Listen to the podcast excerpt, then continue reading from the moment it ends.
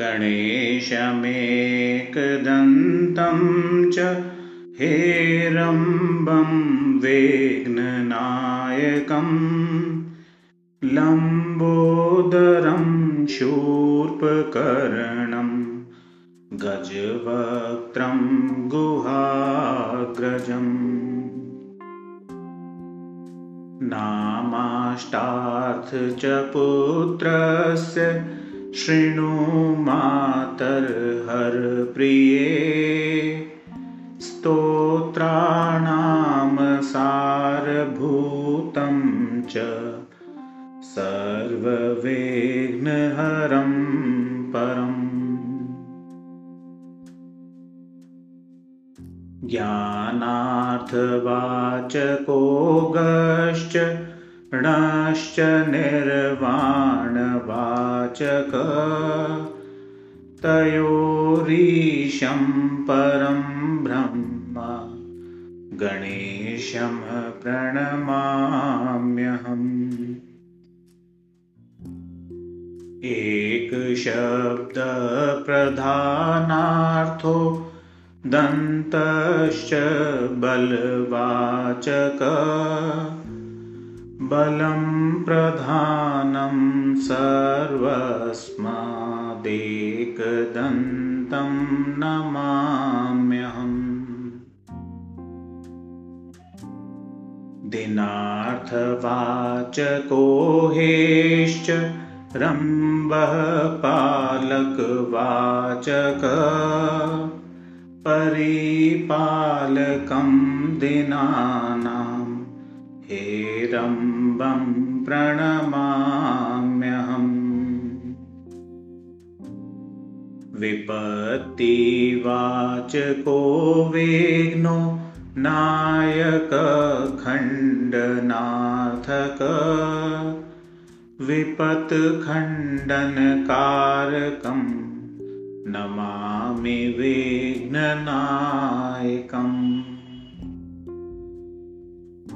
विष्णुदत्तैश्च नैवेद्य यस्य लम्बोदरं पुरा। पित्रादतैश्च विविधे वन्दे लम्बोदरं च तम्। शूर्पाकारो च यत्कर्णो वेग्नवारणकारणो सम्पदौ ज्ञानरूपौ च शूर्पकर्णं नमाम्यहम्। विष्णुप्रसादपुष्पं च यन्मूर्धनिमुनिदत्तकम् तद्गजेन्द्रवक्त्रयुतं गजवक्त्रं नमाम्यहम् गुहस्याग्रे च जातोऽयम् अविर्भूतो हरालये वन्दे गुहाग्रजं देवं सर्वदेवाग्रपूजितम् एतन्नामाष्टकं दुर्गे नामभिसंयुतं परम् पुत्रस्य पश्यवेदे च तदा कोपं तथा कुरु एतन्नामाष्टकं स्तोत्रं नानार्थसंयुतं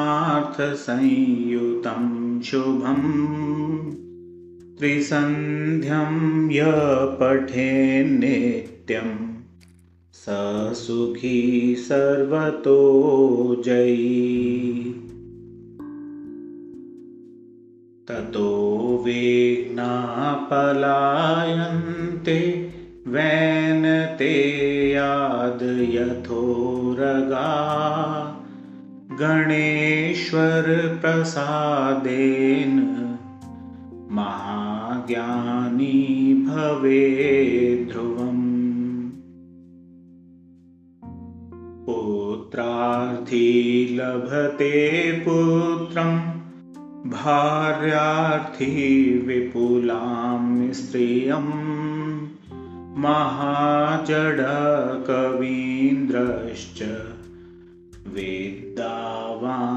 भवे ध्रुवम्